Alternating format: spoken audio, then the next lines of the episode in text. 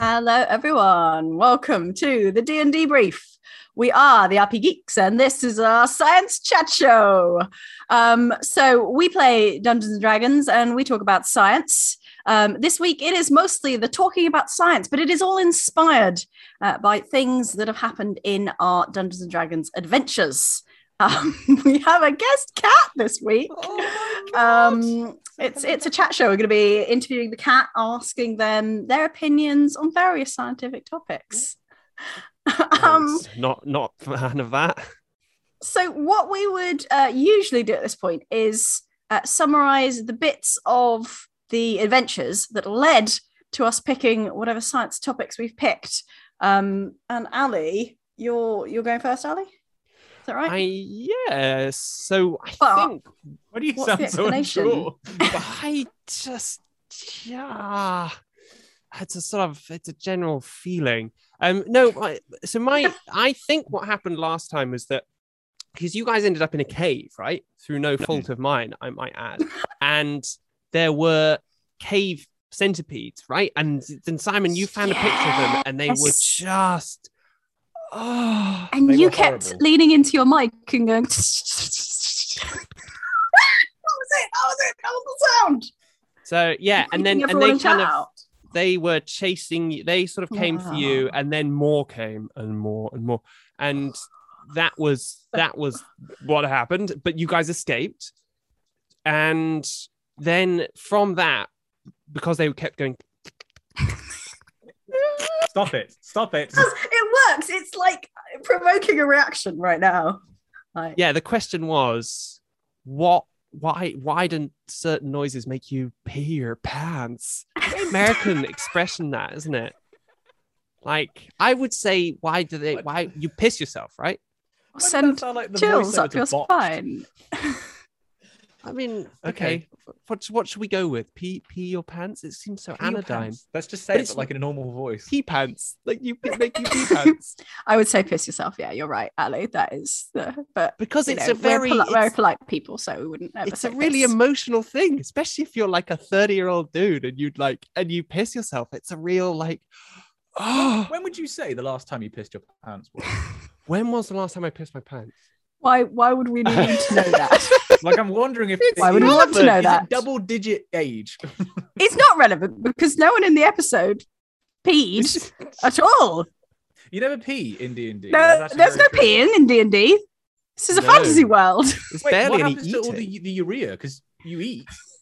Like Yeah. there's Not much, toxin to be fair. It just There's a lack you, of right? eating. It- Urea is really toxic. It just builds up in your bloodstream and then they all die. That's why all campaigns end. Oh, Yeah, all campaigns have to come to an end because their protagonists are dying from urea Urea. poisoning. That's exact. That's a little DM secret for you there. But you know, D and D facts. yeah, DM facts. Hashtag I, D&D I facts. thought, Ali, that your topic was going to be generally things that provoke a sort of physiological response, not just peeing specific. Oh, we'll get there. that- We'll get there. Okay, No, I, okay. I was given a specific Just brief. pee. And- Okay, and- so, sorry. Yeah, my mistake. Pee pants is that brief. So, right, and it is really interesting because the first thing, first thing you must understand is that the whole peeing or weeing like command comes from the Pontine. Yeah, it, it's this, the Pontine Micturition Center. That's not a real thing. It's a real thing. Sounds like a hill in Rome. It sounds like a Borg maturation chamber. the hill in it probably is the hill in Rome, like it's there, or like the the Pontiff's Micturition Center is a different. So, and that's the pons is like a pons means bridge in Latin, right?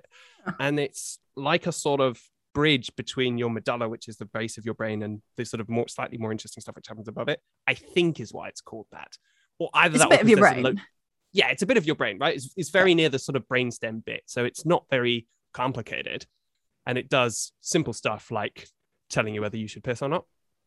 And so what That's it useful. what, I like it. yeah, yeah, thought that through. And so what happens is, what happens is it's connected by it's connected by neurons to the the bladder, the old bladder sac, and that's got mechanoreceptors in it, right, which sense stretch. So as the bladder fills up, it literally is like you are stretching a bag, and these receptors sort of they signal it when it gets too stretched. Where else do you have mechanoreceptors? I've oh, never Oh, heard of that as a. Got them everywhere, anywhere that you can sense physical change. So pretty much everywhere. So, so is that what informs? Oh, is it proprioception, where you know where your body bits of your body are? Yeah, yeah. So there's specific ones in the muscles, um, which is it the muscles and the tendons? I can't remember, but it's certainly they're certainly in the muscles, which are called spindle receptors, I think. And what they basically do is they're uh, they sense stretch. So if you overstretch, you know that feeling when you're like, oh god, that's that's, that's too far. They sense that, but also the stretching of your muscles tells you roughly where your body is in comparison to, you know, like the rest of itself, which is what proprioception is. If you oh this muscle is stretched, my arm must be out. because I what I did an engineering internship when I was an undergrad at a company that made encoders, which are the mechanical electronic versions of that. Like they're the things that actually allow you to know how far along a scale like a piece is or how far it's rotated or something.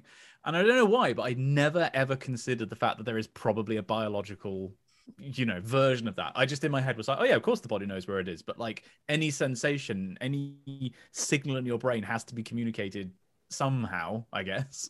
So we have Yeah, we have I mean the biological crazy thing is, it's like so all like all neurons because they're you know they're, they're just fragile little cell babies. Like if you stretch them physically or poke them, you will set them off. So any Mm. cell, any neuron is basically a mechanoreceptor, but there are specific recept like neurons which exist to be stretchified, and they have special um, channels in them as well, which allows them to do that. I Your brain is quite Alex? easily confused by your the position of your bodies though because there are various experiments which you can trick your ba- trick your brain um for example like putting a, a, fake hand you've seen that one where they, they you sit at a desk um, and they put a rubber hand on the table in Oh, front of the participant and there's like a wall um and you, after a while you you there's more to it than this but you you you basically your brain is sort of tricked into thinking that rubber hand is is your hand um, and then they whack it with a hammer and you go, ah!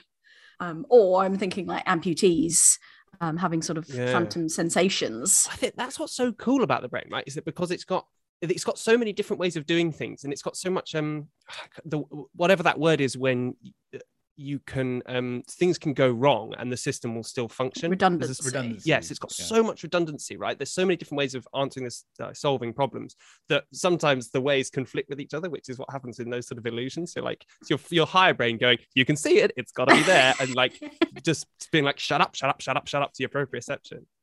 I've heard of, uh, I read today the most unusual example of uh, phantom limb thing, by the way, because I think it, when we say phantom limb, we mean like somebody who's had the leg amputated or their hand amputated and they still feel sensations in what used to be their body part.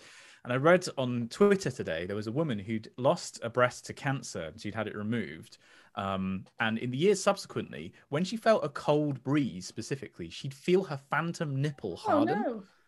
Which is just like the weird because it's just like it's there i don't know a couple of inches above your chest but like there's just a tingling but it's a point it's a specific point that you you know you're aware of i just never heard of that before Julia.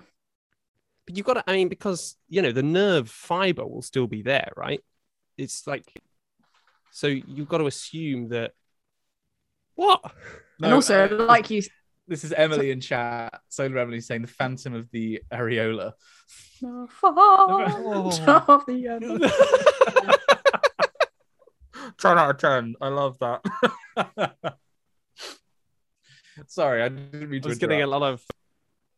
Yeah, but this is a dangerous path to walk. We walk a dangerous, dangerous path. anyway peeing yourself Yes. Anyway, peeing yourself, pissing your pants.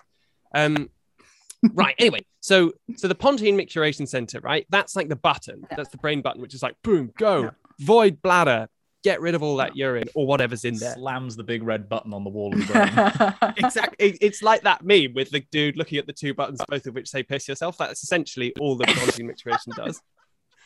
Um, It's the missing scene from Inside Out. It's the bit they don't show with all the cute little emotions, and then there's just like the the bladder Yeah. guy. Yeah. Is it me? Is it would time? been a Do I great go? character. Look at the button. Oh, it's such a good film. No! And anyway, anyway. when he gets surprised, he's or like shocked, he's like ah, and then it backs into the button. yeah, it's like a really like the room is really small and the buttons are really big. Like so, he's like, Don't get is it- jolted. As it gets, as the person gets older, like the room gets bigger and you get more control. oh, yeah, and then as you get really old, you lose some of that control. You end up having to lean on the button when you're tired. Anyway, right. So like, What does Um, the character design of this person look like?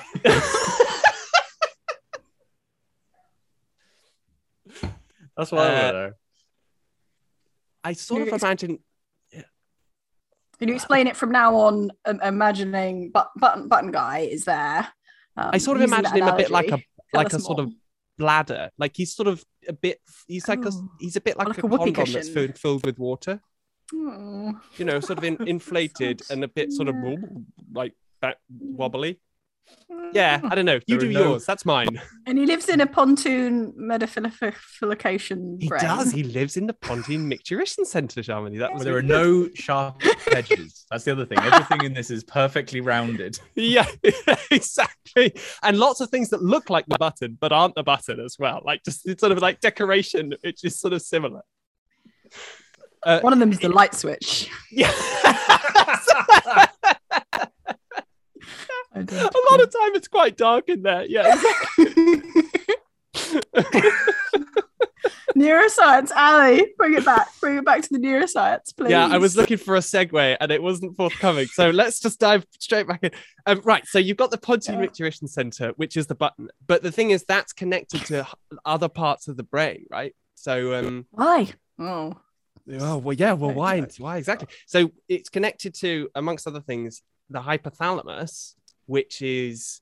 Uh, it's part of the limbic system. That doesn't explain what it does. Basically, the hypothalamus is generally in charge of sort of controlling your body temperature, like the release of certain hormones, just sort of general housekeeping shit that goes on in your body. Um, that's important, but sort of fairly simple. Anyway, so the hypothalamus has connections to the Pontine Micturition Center. And according to this article that I read, I've not studied this in detail, right? It wasn't what I did my PhD on. However, I'm going to go with it because it, I trust it. What happens is if, as basically, as you, um, emotional information gets fed indirectly into the hypothalamus, right? So your emotional state stimulates the hypothalamus um, to do stuff like release adrenaline or whatever. And the, the stimulation of the hypothalamus can trigger stimulation of the Pontine Micturition Center, right? So if you get a massive emotional shock, or even just like a, a- an increase in emotional like tone, then um, you will increase the activity in the hypothalamus, and then that will lead to an increase in activity in the Pontine, Pontine Micturition Center, which will lead you to piss yourself because it's a, it's getting uh, contradicting information saying void now, void, void. Which is, is presumably part of the fight or flight response. If something happens, you need to be as light as possible in order to run. This was Away what I was. from Well, the- it's not just humans, right? Like animals do this. Animals, Oh, being freaking sheep! You look at you go into a field. Sorry, it's, they're, they're sheep. They're, the sheep look at you and they just you, you got to them. They just pee and then they leave. Just they just. But, like, you- How do you know that? pee. You know, animals under duress generally, I think sheep. there must be an evolutionary response to I am slightly more likely to get away Yeah. if I am slightly lighter. I don't know if you can prove that or if there's like any They- real. I mean, They What would it totally do. They're all peeing all over the place. you know, I you thought maybe maybe it could be pheromonal, or you're like, I'm gonna cover my tracks by making everything stink, or you know, but that's Mm. ridiculous, Ali. I So disappear don't in a even cloud think of about it. urine. Disappear in a cloud of urine. yeah, exactly. It's You're getting supposed to be off-putting as well. So Well, the yeah, some skunk, animals right? just poop on you as well. the, the evolutionary pressure is hoping that predators just go, uh, uh, uh. ugh. ugh, oh, Yeah, I mean, yeah, yeah. There's loads I was going to eat this guy, but oh, he's a bit damp. No. Oh, like this whole place is a slow worms will, will poop on you if you're not careful. There's loads of things that'll just poop on you. Gotta watch out. Yeah. Poop, I don't know the if the- animal world. I don't know if the poop thing is the same, but I think that's quite gro- like gross out smelling. Like, oh, this doesn't smell like food. I, I mean, a- a presumably that also has- mechanism. You know, mechanoreceptors, so you know, like what your sphincter is doing, or you know what the All you know, your internals sphincters. of your intestines are doing, right? Yeah, loads of sphincters. I see. So we get an emotional reaction, and we're like, "Oh, Yeah. maybe I'll pee now. That'd be nice." So, and apparently that's why you know. So just before you're about to perform, lots of people, or about to run a marathon, lots of people find that they need to go for a wee. And Usefully. I That is That is very true. I definitely do that. Yeah, always like, oh, the pre-show wee. But then, Um, interestingly, whilst you're doing something like a, a half Yeah. marathon or a marathon or a show, you are not aware of it. suddenly don't You are not weeing, at are you? for like the That's whole not happening. high adrenaline time because you don't want to. So you don't want to wee while you're running away from the lion, just before. So hmm. that is connected to the frontal cortex, which also has connections to the pontine micturition center. And that's an inhibitory connection, right? So you can think yourself, no, you shut now, bladder. And that's like, so that's the sort of the two, the yin yang of. In, in the analogy with the with with button button guy, what what? Oh, Who's the I frontal imagine frontal cortex cortex? bloke is like quite uptight and has glasses, is probably a bit bald, right? And is probably an upper middle management. But like, Yeah. and you know, it's like, oh, you know, I'm a bit stressed. Can you just please? But through the door, right? No one comes into the room. They're just like, "Chuck it, Brian, like that sort of. Okay, okay, good. I'm imagining. I understand. I understand it. I'm now. imagining that Bladderman, as we're now apparently calling this person, is just like he sounds like he's constantly eating a bit too much, and he's just like, oh, oh, please, please, I need to, we need to get rid of this. Something. Well, and this originally came from Twitch chat, and there is a follow-up question here from Emily in chat asking what causes the pee dance. So this is when you get the tippy tappies and like you. Ooh, want That's a, to- that's you know. a great question. That's such a good question. in, in the room with with P Man, like bladder man, presumably there are other buttons that also control muscles, and whilst just just like flailing around. If you hit Okay, the okay, other, what if you about hit the other muscles, What about if um it's it's actually because when you do the pee dance, you know, like when you scratch an itch, what you're doing is you're sort of activating all the stuff around it. The Yeah, pee dance is like yeah. activating the whole all your you're body. like running like, interference on the inputs and just like throwing a lot, of load of other inputs on it to detract from the signal. Bury it in noise. which is why it has that sort of duality, doesn't it? Because you're like, must do the P dance, P dance helps. But then you're also like, ah, every time I land on my feet, I make the P dance a bit worse because it pushes the bladder. That's that's an interesting hypothesis. Actually, I don't know. Any P scientists in chat? if if they were going to be anywhere. Anyway, so um, ah, thanks. Wow. um, yeah, but so there's an actually condition called shy bladder, which is where your um, connections from your frontal cortex, your inhibitory connections, are too strong, and they stop you from weeing, in, except in the most wee friendly of situations. It's like this, the psychology is overcoming the physiological need. So th- this is the situation of like you're at a urinal, there's a guy next to you, and you find yourself like you're overthinking it. Um, this this person's gonna watch me pee. Like I must not pee. I can't. I can't. I've got performance anxiety. This person's here to judge my peeing. He's probably from the bureau. I should I should pee really well. Oh no! Pee bureau. Why did I go for the trough? This guy's like th- like a couple of inches too close. I could have walled off at a urinal. I could have, but not now. I wonder if it's like I wonder if it affects men like proportionally more than women because This sounds terrible. Just, I'm just, oh my god. What's wrong? Oh my god. Cubicles am are I great. holding it in the regulation guys. way? Oh god. That, that sounds very stressful. the, the stress of if you come to a, a like urinals are great. You know where you're at with the urinal. Oh, okay. But like Yeah. if you've got the pee trough, But there is With the So- urinal, and- you still I have know. to decide Am I too which close to that person? Do I need to Like give you still have, like what if you- there's what you if it's don't like, decide. You leave one urinal gap. what if it's the like the tube and you're trying to leave a one-on-one gap and then you realize that that person there has left a two gap and messed it up and then you're going Oh. to have to go on one of those two which one do you pick It's incredibly difficult and You go in the hurtful. cubicle. Go in the That's- cubicle. that's Or the wait. correct bail answer. on the whole situation yeah fair. okay I mean, But, there like, is a you- moment if you like go, if you go for the trough, you That sounds terrible. literally there's a function People there of squeeze how in. busy is the bathroom how Oh, quickly do i need to turn over how like large uh, like am i wearing winter layers like there are all these factors that you need to go into But you know when sometimes, distance. especially in like clubs and things, you can sometimes get a, a cue to the urinal, right? And then you have the added Oh. pressure, which is rare for a man, that you have a time limit on weeing as well. Oh, And no. you, like that's it's a whole extra set of problems. So basically, you the, the, if you have the link between the the frontal cortex and the papal maturation, Yeah, sorry, yeah, that's popes yeah. get old. When Ah. the popes are born, they emerge from the cocoons like larvae. Yeah, the, the, the pontiff's palace or whatever the fuck it's, the thing's called. Like that, if those connections are too strong, that's what causes that reluctance to be, or the inability to pee. Unless if the, Like, 'cause yeah, if the everything- frontal Yeah, cortex apparently. Yeah. Oh. Uh, that's that's the yeah. Anyway, so my and uh, so I was thinking right, and so the noises which make you pee your pants, obviously, if they're a kind of scary noise, Mm. then that's going to trigger the hypothalamus. Trigger that reaction could trigger you to just wee everywhere. Oh god. Um, but I before I get into like what noises are scary, right? Because I felt like that was the obvious place to go Mhm, after this. Like mhm. what makes a noise scary? I did also think, well, if there's noise that can make you wee yourself, surely there's noise that can make you poo yourself, right? Why? Which is why the brown want note, to- which we've all The brown heard of. right? I've heard Everybody's this. heard Is of the that brown note. real? That doesn't sound real. There is of course it's real. it. I've tried it. Uh, I, not only have you tried it, we're all about to try it because I've What? got it. Oh, no. Wait, hang on. I'm gonna. I'm about to share. I'm gonna just undo my trousers on the off chance they need to come off very quickly.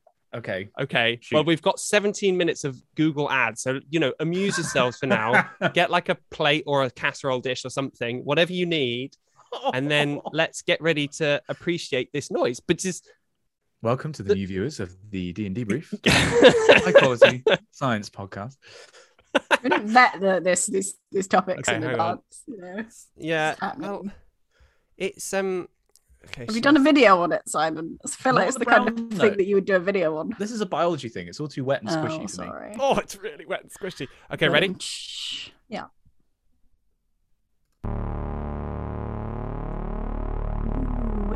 Slow. and Right. pretty. Quite nice. This sounds like the intro to a 1995 Microprose game. Like this is setting the scene. 16 bit. Poo yourself. Shall I just leave this on? It's lots of different notes. It's cheating. It's a whole soundscape. I know. And therein, I think Nice. you have it because it's not real, right? No. The brown note apparently Oh. originated from a spoof New Scientist article in the 70s, right? Like Ooh. an April F- April Fool's joke or something. Yeah, I don't know what the like. I don't know why they wrote it, but yeah, it was a spoof, and it sort of has become like taken up by popular culture. Now people believe it. There's no evidence for it. So this is Oh. like a classic example of how, when debunking is needed. Like, how do you debunk the brown Been note? debunked so many times. MythBusters did the it, but it's too good an idea to, to go. Even though the truth is obvious, and you play it to somebody and they don't shit themselves, they still believe it. like, oh, but I feel like I could if I wanted, you know? if I really tried, I probably could. Like my dad told me a story about how the French riot police created a cannon which sounded off this note and used it on a whole bunch of like French protesters, and he 100% believed that story, and I believed it up until the point where I had to research for this particular podcast, and I, I like still half believe it, but You're like, oh, but maybe. wow. That's amazing. So, but, but like, are we going to debunk everything? Because you went, whatever. Wait, do the noise. but I didn't pee myself. So, you know, is it really possible for sounds to stop it? Okay, but just stop it. Oh, like, I'm Well, fine, but just stop. So what I didn't do, what I should have done, is to look at how why some sounds make you shiver because that's Yeah, a real thing, isn't it? it's it? the I shi- don't know Hmm. I thought that's like I really assumed that that's what this was going to be. That's you, obviously. Don't know to why me, you not the weird that. There are there's a variety of face. physiological responses, right? You've got the ones like fingers on chalkboard or something. Ooh, doesn't make you shiver, yeah. it just makes you like no, tense up.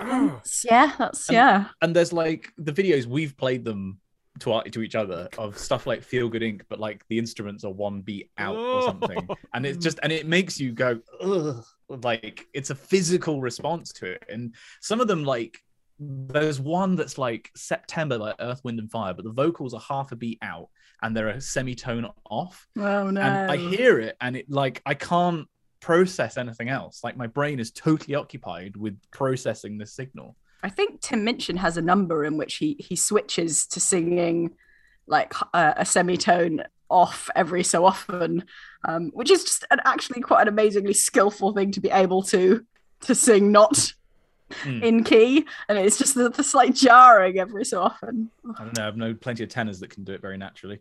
Um, oh, ha, ha, ha, ha, ha. Do I, now is the time to come out to you, Simon. I am a tenor, as you can probably tell from the tenor of my voice, right? And have always been so.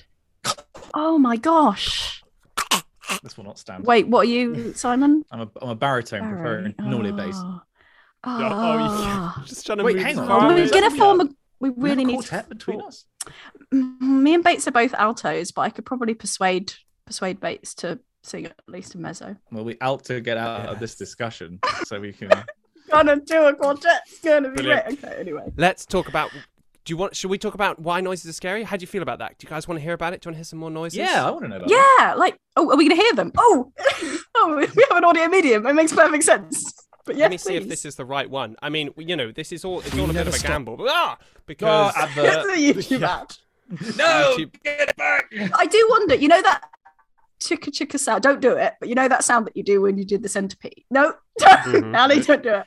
Don't do it. Very happy to not have Like- headphones. I don't think I would have a reaction to that if we hadn't like you know if I didn't hadn't embodied a character who spent a whole episode trying to spoilers like you know fight off giant centipedes. Like it's totally. it's experiential as mm. well. Yeah, like the the the musical, uh, yeah, memory and uh, those sort of me- mem- emotional memory is what you're talking about. I think. Okay. which is a PTSD thing, which I also Hmm. came up in my researching, um, that uh, when you when you make because you you can make strong fear memories associated with noises, right?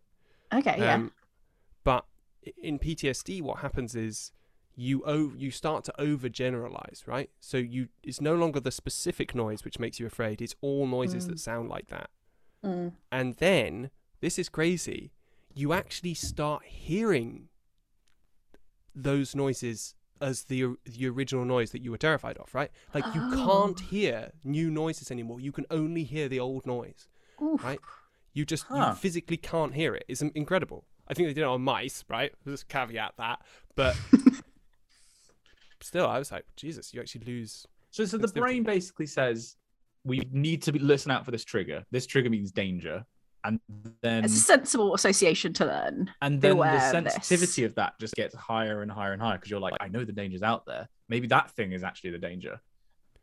Yeah, you're like th- it's more like the the fearful part of the memory starts latching itself onto other noises, and then after that, Mm. the yes, you're right. Like the the I don't know how to describe it really, but yes, that Which, which also explains why the, the kind of reactions we're talking about to sounds tend to be things that are disgusting and things that are scary, because those are things that we are evolutionary evolutionarily primed to be on the lookout for. Hmm. Um, whereas, you know, the I don't know, the sound of a log fire burning and autumn leaves crunching are all very nice, but they don't quite have the same viscerality. Well, I was Uh, a phrase that I think is quite pithy, but also quite true, is that love is what we're born with, hate is what we learn. And perhaps that actually kind of applies here in that like the Hmm. learned responses are so much more powerful because they've been picked up through negative experiences. Like the, the positive ones don't leave such a mark because your brain's presumably just like, oh yeah, nice. I remember nice. Mm, This is you good. don't you don't you don't need to it's your your survival isn't as dependent on it, perhaps. I wonder if like you would I wonder if the thing you're calling nice is basically obsession but dialed down. If you're like actually um because yeah, because if you're if you think something is really really nice, you stop labeling it as nice and you start labeling it as essential for my survival, right? So Well, then it's like a Pavlovian response, right? Like it's it, that is the like the sound of if you get addicted to, I don't know, having uh tinnies, like the sound of cracking a cold one open Oh, yeah. immediately makes you like salivate and makes you want one. Mm. Like, and that's I suppose a positive example of like a learned behavior. Mm, Well, yeah. maybe not that positive. depending, yeah. Play us play us some good sounds, Ali. What was that? Coyote or something? Like a crow? That was a, no, something on the that a- plains. It was a baby fox crying. What Um, was so it? that Oh, foxes! Oh that my was god! supposed to be a scary noise, but It was quite I really should have listened yeah. to it again before playing it. I Uh, had to um I had to reassure the scouts when we, we did our summer camp um, a couple of weeks ago, and there were owls in our field. Oh, cool! And so, you know, getting to tell them like, so you know, you've probably heard the Like the kind of like Oh. tawny owl sound. But then, like, just so you know, in the middle of the night, you might occasionally hear a, and that's and that's like a sound a barn owl makes. Like it's a horrific Really? sound. Oh Barn my owls gosh. sound terrifying. I Can you assumed it it was going to be like screech owl because to that, you know, presumably they would screech owls, I think, are really but- high pitched, whereas barn owls Oh. just sound like someone screaming. They literally just sound like Oh, someone screaming. But I mean, yes, I was going to say foxes. Um, anyone who lives in London or urban places, like they are right outside my bedroom window doing whatever fun things that I'm sure they're having a great time, sounding like people being murdered. It's just like children and cats and screams and yeah. But there are certain sounds that we are primed to like have a response to, like babies crying. Is that correct? That, that we have a physiological response to babies crying. So I, I did not. Hang on, I've got a barn owl here. Just hold up. Oh, oh, there's the barn owl.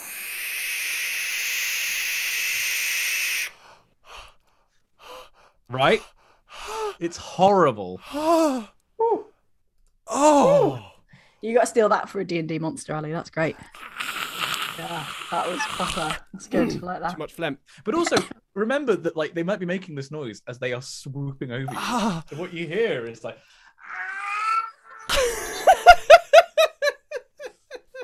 in the middle of the night whilst you're in a sleeping bag. Barn owls are famously crepuscular, Simon. They, yes, sorry, not in the middle Yes, of the night. biologically inaccurate. You're the you're... I do love the word Scenario. crepuscular. Any chance to use that? Big fan. right. So the scary noise. The, one Yeah. of the reasons why they're scary, what makes a noise scary, Yeah. is the non-linearity of it. So that means, right, if you put in a const, so if you put in an input into something, Hmm. uh, then if the output goes up the same amount as the input goes up, right? So, so as the so What? as you increase the input, you're increasing the output. Uh, sorry, this is a stupid explanation. What input? It's like You a play- you're playing a- term. You're playing a flute, right? Okay. You blow into one end, you get a noise out the other end. Yeah. And then you blow harder, you get a louder noise, right? And the, the harder you blow, the louder the noise. And it's basically linear, the, the relationship between them, right? Yeah. So non-linearity is when you blow so hard that the, the noise gets all fucked up. You'd only know the input if you were if you were playing the flute, right? So so what's non-linearity in terms of just output if you didn't know the input? Well, it means that whatever was making the noise, Yeah. um, that's actually a really good question. I don't know. Is it like it couldn't have physiologically be made been made by like normal lungs? There's some like there's you know it's, it's inhuman. You know that humans don't work that way to have been able to make that sound, that kind of thing. Yeah, I think it's like if you over if you put so much pressure into something that it's not working the way that it should. Like it's producing noise, but also it's producing sort of excess nasty shit, which Mm, is mm, yeah. coming from this over you yeah like putting too much through and that's the non-linearity right because instead of being a nice linear thing as you put masses in you're not getting the same sort of linear thing out but And that's anyway cre- that's scary. and that is uh, has been linked to being to making you feel uncomfortable and scared and that is in animal distress calls possibly in that barn owl noise Oh, no And in way. Oh. certain certain kinds of baby cries Ooh. Like- which is why hot, like certain baby crying is really grim But like, am I right in saying that generally speaking, we find low frequencies scary because they mean big animal, and then we find higher frequencies we want to like care for, and we find them cute because they're like babies' cries. I don't know anything about that. I would have said that that barn owl was pretty high pitched and it was fucking awful. Mm. So I feel like that's yeah. true within within a sort of limited range of human vocalization type things. Hmm. Um, So that- but but it probably can be overcome by horrific screech, like screeching. Yeah, Maybe, There is maybe like that's a- non-linearity though coming into it. Yeah. there yeah, because that's not like about the pitch; it's about the shape of the sound wave. But there is like a, a lowness thing. So this is my last fact. It's a good one. Sub Yeah. twenty hertz, right? So Yeah. below the audible range Oh, of hearing. Oh, we can't hear that. Oh, okay. Yeah. that has been found on some people, like on Mm-hmm. a, a proportion of the population, to trigger feelings of unease, anxiety, heart rate increase, you know, sweaty palms, that kind of stuff. Um, Genuinely. So you so can't that- hear anything. You can't tell and when they- it's on and when it's off, and yet people are just like, "Oh, yeah, yeah. So it's a, feel a bit they, worried." they use it in scary films to to No. create a sense of unease. They're And manipulating us. right, there is this idea that the because lots of stuff can make those 20 hertz noises like natural stuff like wind blowing through things and there's this idea that haunted places that people think are haunted are actually they get that sensation because there's a natural thing creating this noise which they can't hear but they've sensed this uneasiness in them I like that. That's That's, great. cool. I like that. So Good anywhere that theory. you step in, you're like, this feels bad. The, if like a Fangorn Forest kind of vibe, you're like, it's probably the 20 hertz thing, isn't it? That's fine. amazing. i'll just keep going those. yeah i'll just chop down this screen no worries Probably fine, yeah. Well, no, Someone says, I have a bad feeling about this. And the other the other people are like, don't, worry, um, it's science. Everything's fine. as you're carry on. off by Yeah. like a chainsaw wielding maniac, 'cause you're like, don't worry, there's a 20 hertz thing. Let me The explain. RPGeeks told me all about it. We're fine. The RPGeeks are not responsible for any deaths that may be incurred due to listening to this podcast. Um, well, actually, talking about very low frequencies leads into what I wanted to talk about very neatly. It's a segue. We are on two wheels, wheeling electrically across your ears, like this. Uh, that's us segueing from one section to another. Um, so basically, um, in the last couple of episodes, uh, we we sort of had these instances of being able to communicate with uh, characters whilst they were deep in the mines. Um, we don't know exactly how deep, but deep underground. Um, uh, Emily's character Infinity was able to get a signal through, and then later on was not able to. Uh, and this um, got me looking into how do you communicate through solid rock. My initial thought was, first time ever, but I'm I think Ali may have made a mistake here. Uh, I feel like that shouldn't have happened, but turns out it's a bit more interesting than that. Um, so my first thought was it might be uh, kind of an evanescent phenomenon, which definitely led me to do a lot of research whilst listening to Evanescence. Um, and this was something that I encountered when I was doing my undergrad. Uh, that basically happens when you have like an electromagnetic wave, like a radio wave, or it could be any frequency, um, impacting into a medium that it can't propagate through, um, then you can measure an evanescent wave on the other side, which is a decaying uh, electromagnetic signal that if you average it over, because obviously it's a wave, it goes up and it goes down over a course of a cycle. If you average over a wave cycle going through the material, the net flux is zero. It's not pushing energy through it. But there's a decaying solution to the equations that describe electromagnetic fields that goes through the substance. Hang on. And- so you You've- can you've lost- sense. you've lost me. You can sense this thing out. So if you didn't know what was going in, you could sense that shit out the other side. You could put in a detector for, uh, you know, relatively shallow into the material. Practically, you could put in something that will sense electromagnetic fields, and you will pick up a decaying solution. Um, and it's something that I actually did in my undergrad. We did a lab where we measured this. Wait, so you're saying Um, uh, the electromagnetic radiation cannot travel through the object? Yeah. So the energy is being absorbed into the object, Okay. but then there's basically a, a, a, net zero flux, if that makes sense. Like there is a signal that's moving into it, but it's not actually transporting energy with it. It's a decaying solution to the wave equation. So it satisfies this need that the solution is zero, infinitely far from your boundary, and it has a, a wave input at the boundary. So And- so here I am sitting on the other side of like a hotel wall, right? And I want to know if the bloke next to me has got his light on. And all I have to do is stick a little probe into the wall itself and I could tell and what, if he what, had what are you measuring? So you've been measuring electric or magnetic field strength Okay. because that's okay. ultimately what EM radiation is. Okay. Um, but y- yes, but it depends on the frequency. I can't remember exactly the dependency, but I'm pretty sure the, the, the lower the frequency, the further it penetrates in. So stuff like light, because it's got a very narrow, sorry, very short wavelength, is um doesn't penetrate very far at all. So and is this limited by the thickness of the material and even the width of the material?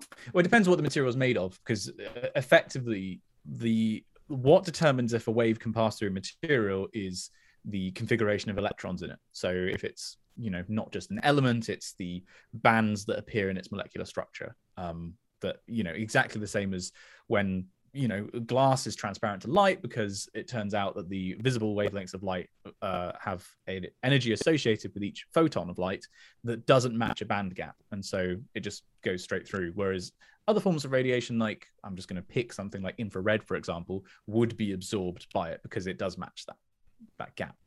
Um, but yeah, basically the what what the material is will determine how far it can penetrate, and the wavelength of the incident where uh, light can also determine how far it penetrates in. And what's that got So- to so do I- with the excellent band Evanescence? Hang on, wait a second. Before we get to that, can I ask? So, in back in the mine, right? So, if Fine. there was, um, so they had these little sort of slates which seemed to be picking up some sort of um, message, right? So, if that message was being, if it was an electromagnetic wave which was being blasted at sufficient strength into the rock wall, then and you and you and it was at the right wavelength to go through the rock at any other bits of rock that it found, then in theory you could pick it up on the other side from these decaying wavelengths. In theory, you could, and in practice, they do this in mines. what? Real mines? There's something called through the earth or TTE mine communications, Yeah. where basically they use ultra low frequencies of of EM radiation. Um, so they say between 300 and 3000 hertz um, that penetrate through up to two and a half, 2,500 feet of rock. Like you can actually penetrate really quite far down into into a mine um, using this. But but it's like very specific to set up. Basically, you have to set up a coil of wire that goes around like the perimeter of your mine, um, and then you know to create a huge blast a signal through Oh that. wow. Okay. Um, but there are there are different um, systems that actually do this in real life. Like there was one that's called Telemag that has been used and done some tests. It's not actually that much material out there about this, so I don't know how well used this is. But like you know, practically there is a reason to not have wired communications in a mine because if stuff goes wrong, it could get crushed. Blah blah blah. So Oh there is actually a market for this kind of thing. So I want you guys to remember. I, this makes so much sense, and obviously I knew this when creating what you're about to, what's about to happen. But I just want you to remember this conversation. Okay. Next okay. Okay. I'm Right. remembering the large dome that covered the mine, and oh, how it could, could be that. how it could be a sort of coil or dish type thing. Well, I- That's I think I freaking to- amazing. I think I tried to work out the wavelength of it, and it and it turned out to be something like I think I think you need like a few kilometers of wire in order to do this. Like that would need to be the wavelength Wow. of, the, of the thing. So it'd be a, it'd be a That's big coil. huge.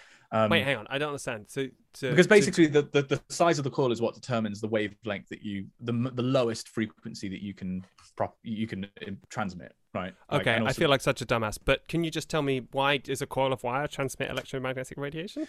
So a, a, a wave, an electromagnetic wave is just a varying electric and then magnetic field, right? Those two are coupled together because James Clerk Maxwell. Um, and So it's just an electron moving through a magnetic field. Well, so if you punch an electron in in motion, and any electric charge that moves creates a magnetic field. So if you generate a regular current of uh, you know, like a, a, a coil of of uh, electrons moving through it, that will generate a repeating magnetic wave that also then generates a repeating electric wave, and those two go in tandem together. You have to use either your right hand or your left hand to calculate it. It's very important that Stick you 'em know up. which one it is. Well, I don't, Uh, know, which- don't know which one it is, but I know it's very important. Yes, I can't. It's been a long time since I thought of that. right. Um, so you've got these ba- masses. You, yeah. but so so basically, yeah, you, you you if you want to send a, a very low frequency signal, you need to generate like a very you need to have a very large transmitter. In the same way, if you want to receive, for example, radio waves from however from wherever in the cosmos, you need a large radio telescope, and the telescope has to be large in order to detect the radio waves. Because you have to have basically the telescope has to be the size of one wavelength in order to, to Ah, determine Okay. So does the that there is a wave there. so does the wave move electrons around the wire in the telescope, and then you measure that? Um, I believe that's. I've not really done very much on um, receivers, but I think that is basically yeah how it works. Like you have a wave that then pushes electrons around, and you detect Measure that the pushing of electrons as a current. That's crazy. That's like 19th century technology. Yeah, What are we doing Also- with this in our observatories? Come on now. but apparently they've been using this um uh TTE stuff uh, since like the 60s. Like it's actually been around for quite a while. I just never heard Fucking of it. switched on in the 60s, weren't they? Um, But um, the other thing that they picked up was it's the same technology that they use to communicate with submarines um, because uh, s- seawater, because it's salty, Hmm. um, is actually quite opaque to most forms of electromagnetic radiation. Wow. Because when you push the wave through, it starts moving. You know, because it's conductive, electrons can move around through it. more Oh, so it, so it sort of sucks energy out of the wave by being like, ah, you're moving Yeah. all my electrons. So I'll just. It's, so it's a lossy medium technically. Um, and basically, they used the same thing of using. Uh, I think they went down to extremely low frequencies, not just ultra low, but extremely low. Oh, um, to communicate ultra with submarines at depth. Basically, it was like a, a low. the level at which you sing, So- Simon. It's cool. So that was the like kind of my first thought, but it turns out there is another way that you can transmit information through solid rock and like. Can I just ask? Sorry, on the on the seawater absorbent Sorry, Shams, did you want to? No, no, no, carry on. The No, seawater absorbance thing is that why? Um, is that why certain wavelengths travel further down into the sea than other ones? Because Yeah. they, it's it's what it's blue that travels. I travels. mean, the like f- with visible, with visible light, yeah. It's blue that travels farthest, right? Because it's highest energy. Is that correct? Which way around it is? Uh, it isn't the highest energy. It's the higher energy, like compared to red within the the, within the visible possible energy? spectrum. well, as in like indigo and violet, like the purpley ones are technically. Isn't it know. because isn't it the deeper that you? Oh Jesus! I- And red is the- bluer it gets, I believe. the deeper- red is the longer red- wavelength. So Oh wait, no, no, ah. no, sorry, So the The deeper around. Yeah, go, so the the redder deeper things you look go, because they are. the less blue that you get coming through. I think. The deeper you go, the less blue you see. Yeah, because I think it's the higher frequencies that get attenuated first, and then Oh, so of you, you know, course, you're totally right because that's why you're going down to extremely low frequency to Yeah. be able to. Okay, yeah, I'm, I'm with you. Thank you. um, So, so that was that. But then, yeah, there, there is another thing which I kind of wrote off in my head as just being completely impossible. But so you've you've ruled out. I want to I want to try and like figure out because when you said like oh I want to work out how to communicate through solid rock, um, so you've so you've kind of covered like electromagnetic radiation. Yeah. And it, your your answer is it can go through a bit. It has to be low frequency. And you have to blast it a lot. yeah, it has to be quite a specialized setup in order for it to work. And then I was thinking, what other kind of communications technologies are there? There's like alpha radiation, which is particles, which is not going to get very far. It's sound waves could, could like that would would go well would, through rock. Could you just sort of shout? being- you've got it's lossy, but in a more understandable way. It's lossy in the sense that sound waves are just the stuff moving, and naturally you're going to have friction to that. So the mm. signal gets weaker and weaker Oh. the further down you get. Just because it expends energy moving stuff around and frictionizing. Yeah. The thing, Electrons moving. I don't know. So what? Yeah. What else is there? I because I I, I Yeah, feel like on, we're out of gonna say options at this point. you could send this signal through the entire planet, and Neutrons. it's neutrinos. Oh, neutrinos. Yeah. I'm like, But you couldn't pick up the signal. You'd be like, "Hello, Well- no one can hear me evermore." go straight through your brain. You'd like, oh, big there's a box of like neutrino Oh. goo. I meant neutrinos. God So- damn it. basically i thought that it would be impossible to detect but in Hmm. 2012 a group of scientists uh, proved that you could do it like they proved that you can send a signal um, by creating neutrinos and then picking it up with one of these enormous detectors um, because for the for the dear viewers at home um, neutrinos are subatomic particles that just don't do shit. They don't interact with anything. They are chargeless. They are almost entirely massless. Um, and like you know there are there's something crazy like a billion of them streaming through your thumbnail every second. Like it's it's an ungodly amount of them. Uh, When they- when- know. when they build neutrino detectors, they have to go deep in the ground and build basically a big bath. I'm going to say. Um, the, the signal is so small to detect a tiny neutrino that they have to block everything else out. If you've got like a train going overhead that vibrates things, oh no, it's going to mess up your signal. And they might detect like one or two tiny little blips of like of Yep. neutrinos out of all of the ones that are going through because it has to like they're, they're they're tiny compared to the size of an atom and it has to actually like hit the actual i don't know if it's the i assume it's the nucleus of the atom itself and atoms are actually mostly empty space Yep. It's So like, what was they- If, if if an atom isn't is was the size of the Royal Albert Hall, uh, the nucleus would be the size of a fly in the middle. no way Like, Great fact. That's how That's brilliant. tiny uh, nuclei are. But Solid basically, yeah. th- th- this- so this group of researchers sent neutrino signals, which you can create from nuclear interactions um, through 210 meters of solid rock.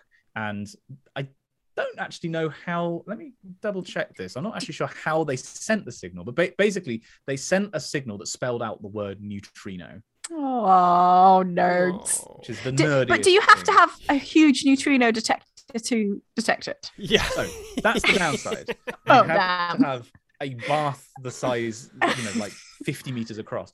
But like, if Is it you know, filled with like talking a sci-fi deuterium or something? It- Really sorry, heavy. Is it filled with heavy water? Isn't that what they put in it to make the like nuclei bigger?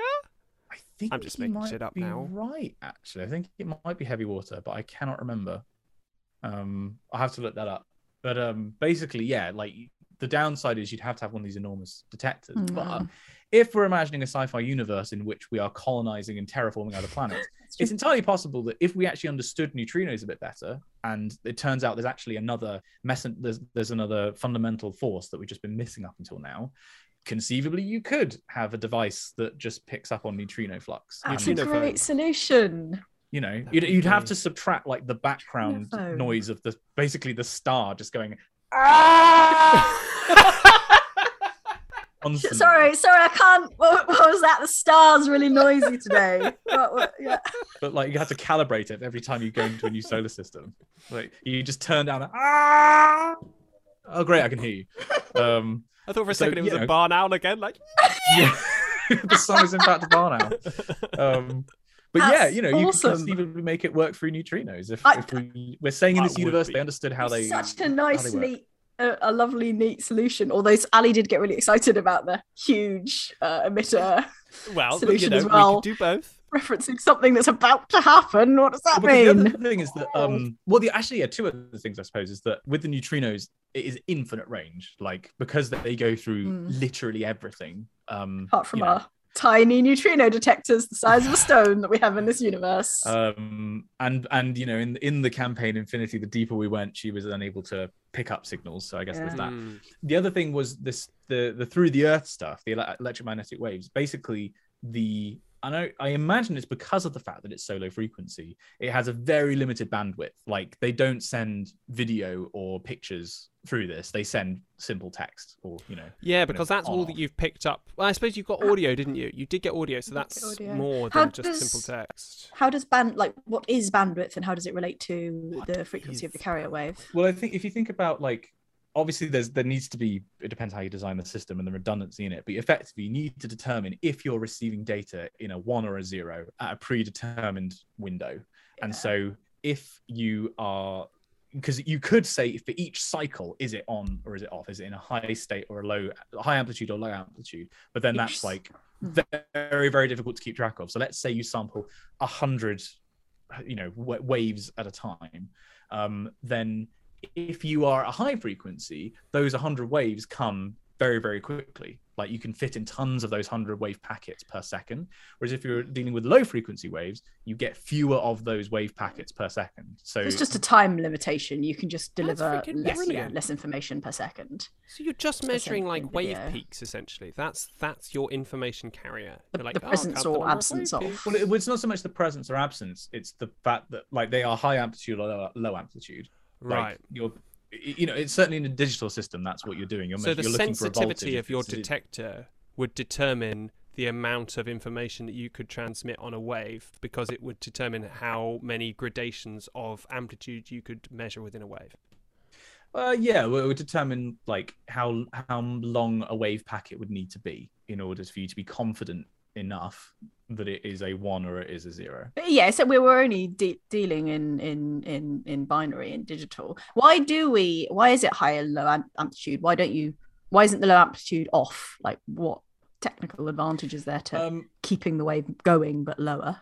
I'm not sure to be quite honest. I imagine it's a limitation of actually how the transmitters work, but I'm not actually sure. This this is this is an engineering problem. This is for the this is for the wire monkeys. I, d- I don't know. How this. Come on, wire monkeys. Surely you're out there. This is We've got really important several question. in On a our- Wednesday in our night. moderating team here today. We finally got to the meat of the issue, and we don't know what the fuck we're talking about. Like, how has this happened? Oh, digital communications work. We've, we've gone really basic here, Simon. Like you, I know you wanted to talk about Yes, clever yes. things, but turns No. out I need bandwidth explained first. So Yes, I make computers go burr. Damn software engineers. oh, that's the that's the notes from chat. Helpful, helpful chat. So Thanks. sure, I, Thanks, I Jack. know that that is how it works in in um, digital computers. That you are effectively looking for a high voltage or a low voltage. But I think because of the way that the components work, you don't ever get zero voltage. It's going to be a background state or an elevated state, but it's not actually going to be zero. So I assume that it would be similar for this kind of digital communications, just wirelessly. So presumably that's why you need such a fucking high to do your your um wake me up inside communications. You would need such a, a, strong sensor or a high input because it's very difficult to to read the differences between the peaks and the troughs. So you're like, I'm gonna have to read a shitload of these or read them very well to, to get the signal. And and the fur- the further down the deeper you go the more difficult it becomes like it'd be very easy towards the surface but like because it's an exponentially decaying solution you you know if you have a good detector you can go down further if you have a cheap detector you can go down very far and still pick it up This is wicked. This might be a question for for a future one, but I want to know what if in the future we're not using ones and zeros? We've got the more complicated multiple whatever you got call it system. Yeah. Oh no, Well, not we did- quantum. Oh god. Mm. Yeah, we Oh, did a bit of quantum, didn't we, earlier? And there's Oh, eight. no. there? There's I don't want to know. I regret. I, I I retract all questions that in which the answer is quantum. Like oh. But- information theory itself is really interesting. Like I don't know it well enough. What's but, like, information theory? well, that's what it's all comes. It's like how much information can you cram into something, and what counts as information, and what's not information, and therefore, you know, how much can you learn about a given thing? And I don't know. It's all. It's pretty badass, but I'm fucked if I could explain it. yeah. Sounds that's like we are philosophical. we need to put the, the, the the floaties on because we are out of our depth Very There was a much lot of so. hand waving going on, like actual hand waving. Um, well, I, that's probably a good point, I think, to to wrap up that because I feel like we actually got into the meat of the, both of those topics. That was great. I've. I've learned a lot. Thank you. I know that Um, wave I've stuff. been As ever, like, educated. In in the process of doing this show, like I have re- I've talked to people about the thing we talked about last time of Mm. machine le- um dreams being your brain preventing overfitting. Such like, fun idea. This is spilled, I this is spilled out into my private life, you know. Yeah, yeah. It, it- It's it's one so of those cool. cool little theories that's actually quite easy to grasp. Um, it's, like it's a fun fact to go. with- It's doing very well on our TikTok. Join our TikTok at RPGeeks D and D uh, on TikTok. Um, we've got little clips, including a clip of the overfitted brain hypothesis explanation. Um, we also post on Twitter about when we're going to stream and and fun facts and creepy videos of uh, cave centipedes. Oh. Sorry about that. Oh. Maybe post the barn owl noise because that was meant. Oh yes. You're, the, you're the one with the power, Ali. You can do I it. might clip it from here. Oh, I could the, do it. um, I could do it. Do it. This will take me Yeah. a while, but it'll happen. Yeah.